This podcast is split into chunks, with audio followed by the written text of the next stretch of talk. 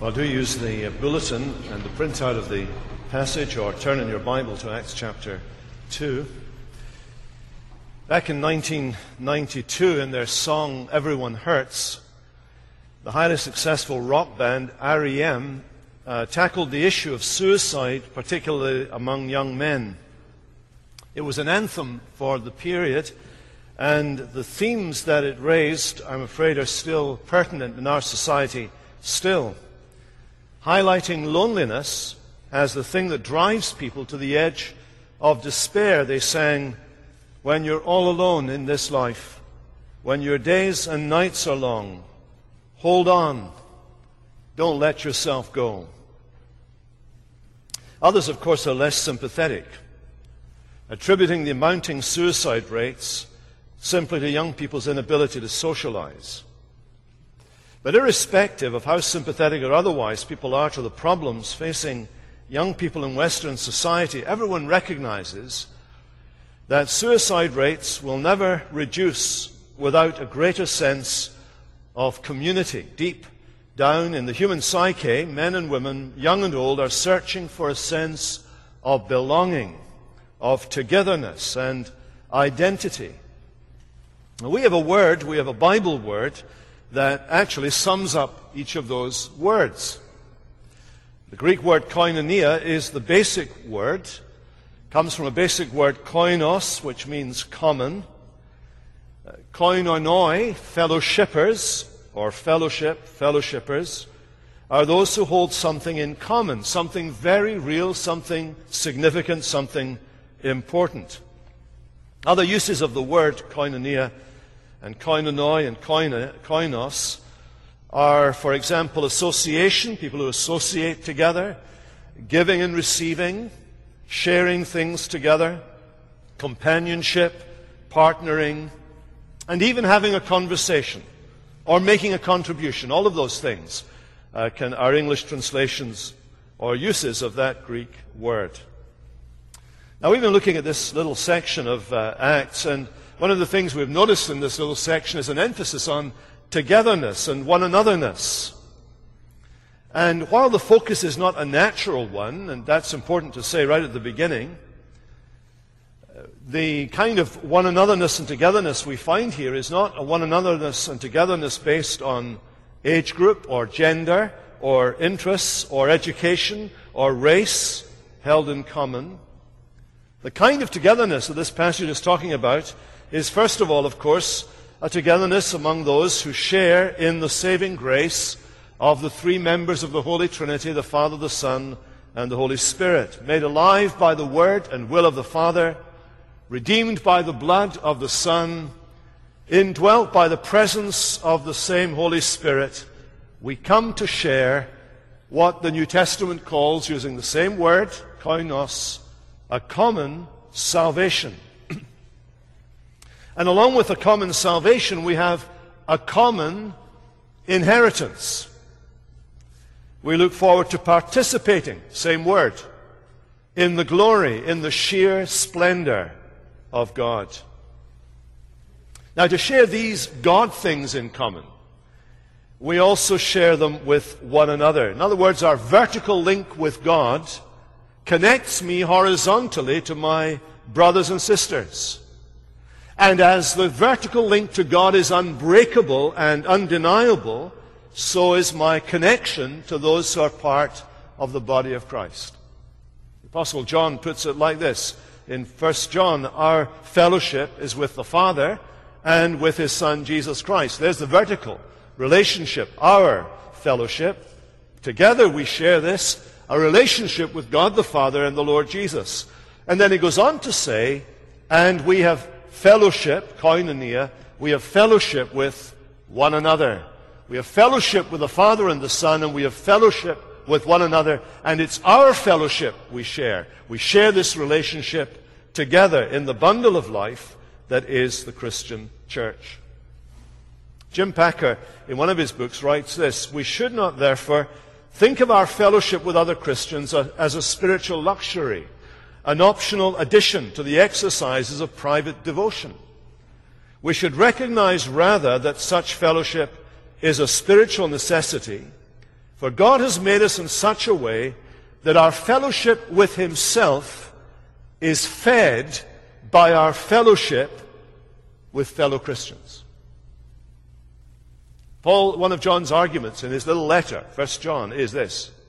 You don't have fellowship with the Father if you're out of fellowship with your brother or your sister. So it's absolutely crucial that we see the connection between this vertical and this horizontal. And, and we see this, I think, illustrated in this passage. Verse 42 and the beginning of 43, I think, stand alone. They stand alone as a kind of uh, description of the internal life of the church as the people of God. And then from verse 44 to the end, we're looking more at the external uh, life of the church, what people saw, the kind of things that people looking on could observe. But if you put it all together, and, and, I'm not going to repeat what I said before, but if you put it all together, you can see that the whole emphasis of the section, beginning in verse 42, is about what these people did together, both towards God and towards one another. Well, they worshiped together. That's, I think, what verse 42 is all about. Because Jesus had gone to the Father, because he had poured out what they saw and heard that first Pentecost Sunday, these disciples were enabled to do greater works than Jesus did. They saw over 3,000 people. Verse 41 turn to the Lord and call on the Lord's name. It was an astounding demonstration of power from heaven. This mighty miracle was nothing like the Lord, that the Lord Jesus had done in his lifetime. He had promised them that they would do greater things than he had done. And here it was, this mighty miracle of the new birth. And having been born again, born again into a relationship, they devoted themselves together to do a number of things which stand alone in the passage. They stand alone as having permanent validity. They committed themselves to the apostles' teaching, to the fellowship, to the breaking of the bread, and to the prayers. I think the definite article emphasizes that these were objective things. They had to do with their spiritual relationship with God. This was the God direction. This was their worship. But not only that, this had an effect upon them. Verse 43 tells, them, tells us. Everyone was filled with awe, and fear was upon every soul. There was among the church, I take this to be the church, there was among the church this enduring consciousness that God was at work in their midst, that the last days promised by the prophets had arrived, and that they were themselves witnesses of the final drama of the ages. We know that because the book in chapter 1 has told us that's what the story is about. It's about what Jesus continued to do and to teach. So when they heard the apostles teaching, they knew this was Jesus teaching. And when they saw the apostles, verse 43, performing wonders and signs which no one else but Jesus had ever done or would ever do. They realized these apostles had been with Jesus. There was a sense of awe that here was Jesus still at work. He may be invisible, but through the work of the apostles and through the teaching of the apostles, the Lord Jesus was very much alive and well and among his people, every bit as much as he had been in his humanity and even more wonderfully so in terms of the powerful effect that was happening in the lives of people. Awe and wonder, fear. The fear of the Lord, which is the beginning of wisdom, fear captivated people. Worship led to fear and awe. The fear of the Lord, fear came upon every soul, a joyful, trembling sense of awe that you don't trifle with the God who does these kinds of signs and wonders. You don't trifle with the kind of God who is able to communicate to you in your own dialect through people who haven't learned your language, the wonderful works of God. It was awe and fear that this God was a stark, fearsome, stunning, awesome, present reality in their lives. That was then. We need to remind ourselves that there's a sense in which what we're hearing is a report of a particular moment in history, in salvation history, in which the work of Jesus is being completed by the apostles. And so, therefore, we don't come to this necessarily to think this is what we should see today. And the people who do say that, I have to say, are minimizing what happened then. God is doing things today, and occasionally He heals, and occasionally He does remarkable things, but we need to put them in a different category in terms of their quality and kind in relation to what we see happening here. These were stunning things. These were marks the prophets had said would go along with the end of history as we know it. And we know that from chapter 2, that's exactly how they understood it. This was the day of the Lord. These were indicators. These wonders and signs were indicators that this was the day of the Lord and that these things were coming to an end. So when Luke writes of fear, that's the appropriate response to the revelation of God's presence and power manifested in Luke's writing, if you go through Luke's gospel, manifested through angels, when people were filled with fear, through the miracles of Jesus, or through the signs and miracles of the apostles. Now, I know that we find the very language of fear out of step with our culture and with our times. If there is a God, our culture, both inside and outside of the church, requires that he be a genial chappie. Kind of God who is there when you want him. Kind of God who wants you to have your best life now. The kind of God who is only interested in massaging your ego when you come to church, telling you the things you want to hear, and never disturbing the equilibrium of your life. But the New Testament and Luke, in his writings, Luke and Acts, uses this expression, the fear of the Lord, a lot to describe the whole life of faith and piety. When he uses the word fear, he doesn't mean abject terror. Although we must be careful, I think, that there may be some sensitive souls listening to me today. And whenever you hear that phrase, the fear of the Lord, that's where your mind automatically goes and you become terrified and destabilized spiritually when you hear the language. But let me, let me reassure you that the fear of the Lord is rooted in the assurance of the holiness, but also the constancy and the justice of God. Those who really fear the Lord rejoice in the grace of God, that we're in a relationship with God. And this kind of fear is not in contradiction to the joy we have in the salvation that God has given us in Christ. We can say about the God we worship what is said of Aslan in the Chronicles of Narnia. He, God, is good, but he is not safe. So here they are worshipping together. But now we turn out of the church. That's what they did when they were together in church, if you will, in their worship. But now we move outwards. What was it that the public saw? And that's really what we find from verse 44. And here's our next point. They were worshipping together. Secondly, they met together. All who believed were together. Now, that word together is one of the great gathering words in the Bible. We find it in Acts chapter 1. All these with one accord were devoting themselves to prayer together with the women and Mary, the mother of Jesus, and his brothers and the others. They were doing this. On chapter 2, the, on the beginning of the day of Pentecost, chapter 2, verse 1, when the day of Pentecost arrived, they were all together in one place. In other words, what people saw when they looked at the church in its infancy, if we can use that expression because the church had been around since the time of Abraham at least.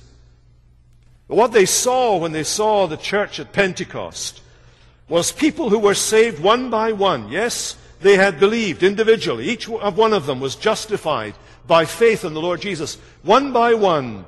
But what they saw was a community. They saw people who were together. They met together because they were together.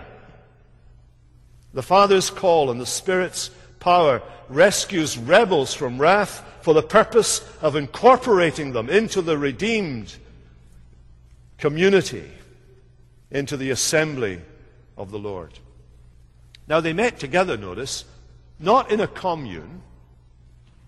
In other words, they didn't do what in the 60s and 70s, there were kind of various groups of Christians who thought they would try this out. They would try living together in the same house, couples and families and so on. I can't imagine anything worse. I mean, bless you, I love you, but really, uh, I like my space. And I'm sure you like your space too. They didn't meet in a commune. But what we're told is they met as often as they could. They met from day to day whenever they could. This is community language. Here was a new covenant people of God bound together in a bundle of life. And they joined the community of people who'd been drawn, who from the dawn of time had called upon the name of the Lord. They'd called on the name of the Lord, just as we read about them in Genesis 4, calling on the name of the Lord. And they met in different locations. There were large scale meetings. They met in the temple in the temple area. Later on, we're told it was Solomon's colonnade, an ideal place to meet. It was shaded from the sun, and uh, it was an area big enough to contain the numbers that were crowding in to the kingdom of God. And I think that there they probably did the things that are outlined in verse 42. It would be there that they listened to the apostles' teaching and enjoyed the fellowship of the gospel and broke bread, perhaps in communion, and offered the daily prayers, the temple prayers. And they met in the temple because they were the Israel of God. The temple was the focal point of Israel's public worship. The glory of God had been revealed in the temple. That was the promise the prophets had made and had been fulfilled. Believing Jews had come to see the salvation of God through their Messiah, Jesus. And so they met there. Soon, of course, they would stop meeting there and the synagogue, rather than the temple, would become the model for Christian worship. At least until the Middle Ages, when the temple was readopted as the, as the focal point, as the idea for Christian worship, and you introduced all these new things rites and ceremonies and priesthood and all the rest of it, all the paraphernalia of the medieval, medieval church. So there were large scale meetings. And there were small scale meetings. We'll come back to this in a moment, but they also met in their homes. And what they did there, we'll see in a moment. The thing is that what people saw was these Christians liked to be together, they meet together. And as they looked on at these people who were meeting together, they did not see one demographic. They saw a whole mixture of people from all kinds of places, all kinds of colors, all kinds of backgrounds, all kinds of educational life experience and all the rest of it. They met together. Second, thirdly, they shared together. We're told they had all things in common. And then that's filled out for us. They were selling their possessions and belongings and distributing the proceeds to all as any as had need. Now, I want you to notice some things about this text here. I have to say this because some people will worry, and, and I just want to clear away those worries before I put the knife in. Uh, I, I want you to notice, not that I would do that to you, but I want you to notice that it was their properties and their possessions that they were selling and using in this way. And they did this freely, and they were sharing them with their brothers and sisters.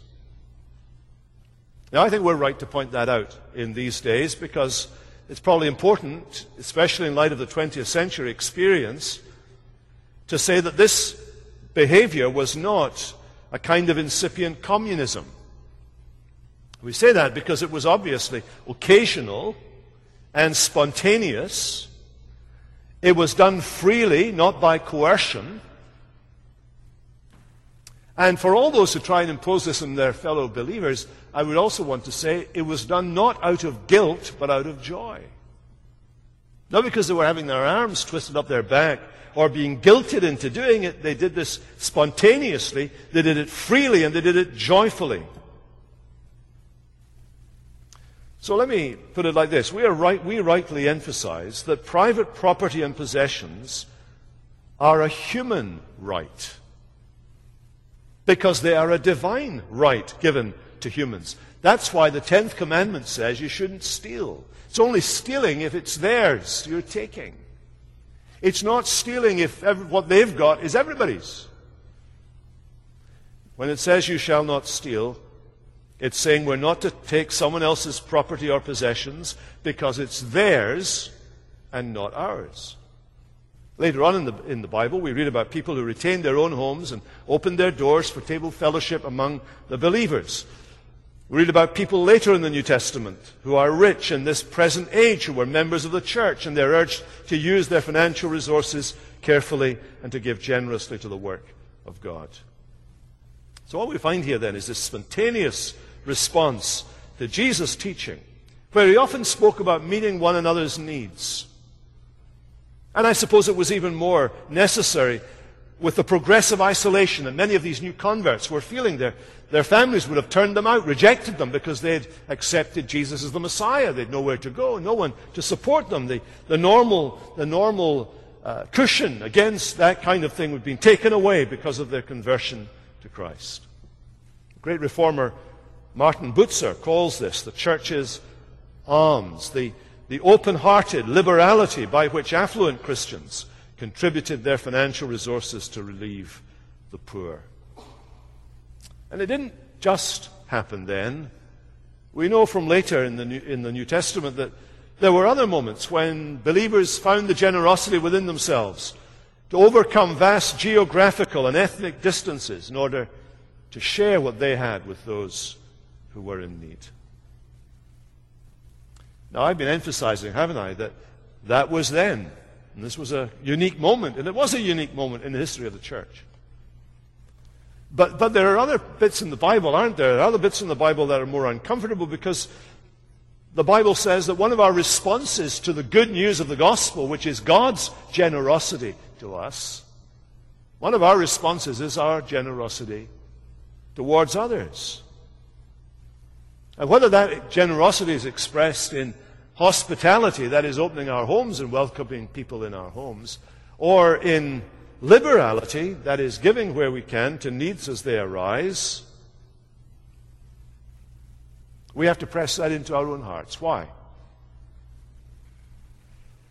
Because Jesus taught us that money can be a God.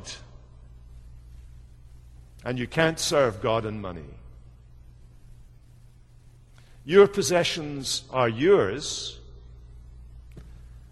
But all of us have to ask ourselves whether we are possessed by our possessions and examine our hearts. The last thing I want to do is impose a guilt trip on God's people, but the simple fact is that we find it hard sometimes to be generous. Those of us who've been given so much by God find generosity hard. These people shared together.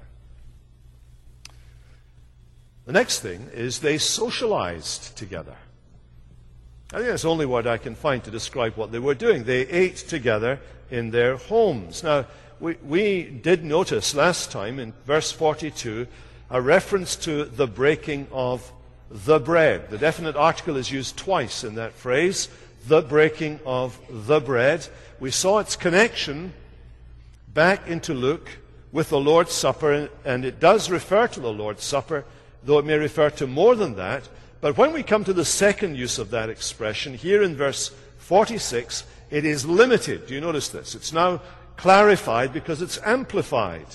Day by day, attending the temple together, breaking bread in their homes, they received their food with glad and generous hearts. In other words, the second reference is to something much more general, and we know that because it's amplified for us, we're told. In other words, when we think about Christians meeting together, we think meetings.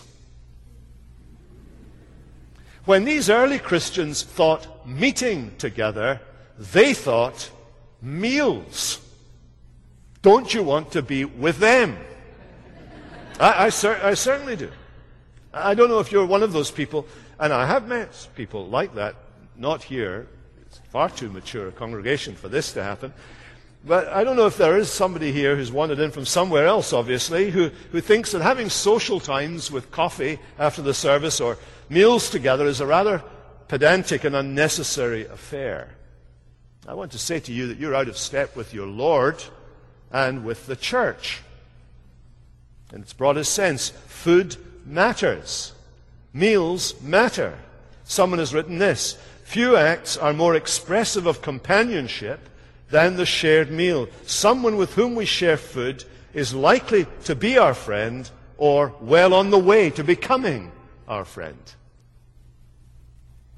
The word companion comes from the Latin come and panis, together or with bread. A companion is someone you eat with. Now, here's a little pop quiz. It comes from the writings of Luke's Gospel and Luke's Acts, so it's from the Bible, but it's a little pop quiz. I wonder if you could complete the sentence The Son of Man came. Now, you will know, because you're an educated congregation in the Word of God, that the phrase the Son of Man comes from Daniel 7 and describes that heavenly figure that comes before God to receive authority over the nations. Daniel writes, To him was given dominion and glory and a kingdom, that all peoples, nations, languages should serve him. His dominion is an everlasting dominion which shall not pass away, and his kingdom one that shall not be destroyed. Jesus loved that expression, the Son of Man, because he was saying to us, That's me. I'm the Lord from heaven. I'm the one to whom all the worship of all the nations will one day come. So, how did the Son of Man come? The New Testament has three ways of answering the question. Mark answers it like this The Son of Man came not to be served, but to serve and to give his life a ransom for many. Luke has another answer in chapter 19, verse 10 of Luke's Gospel the Son of Man came to seek the lost. But he has a second, Luke has a second, a third in our list, a third answer to the question. The Son of Man came for what?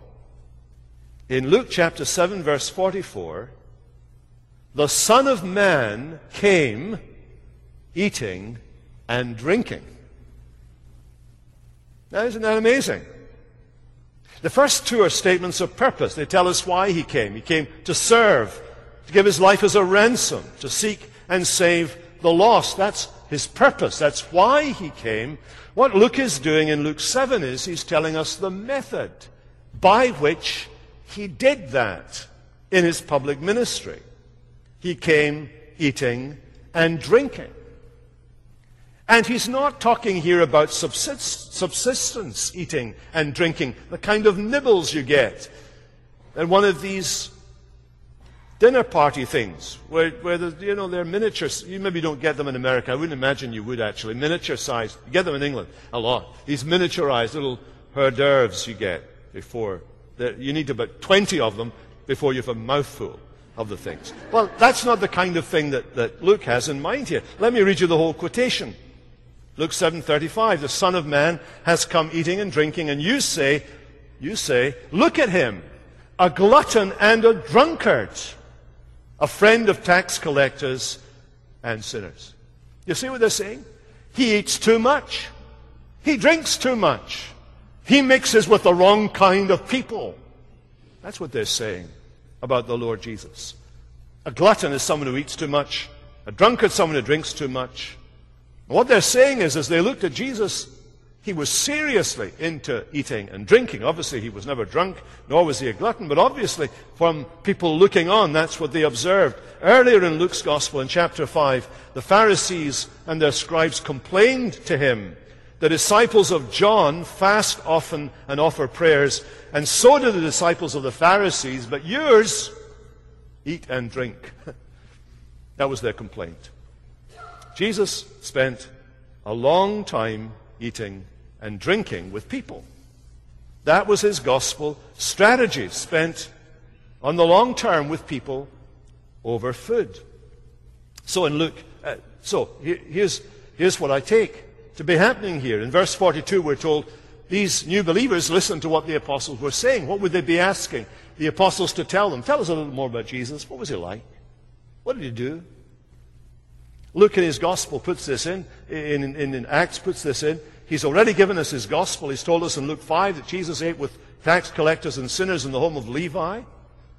In Luke 7, he's anointed at the home of Simon the Pharisee during a meal. In Luke 9, he, he feeds 5,000 people with leftovers. In, in chapter 10, he eats in the home of Martha and Mary. In chapter 11, he condemns the Pharisees and teachers of the law at a meal. In chapter 14, he's at a meal when he urges people to invite the poor to their meals rather than just their friends.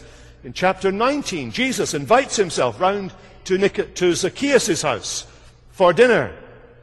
Uh, in chapter 22, we have the Last Supper. In chapter 24, after the resurrection, the Lord Jesus has a meal with two disciples in Emmaus. And then later on, at a kind of barbecue, he eats fish with the disciples in Jerusalem.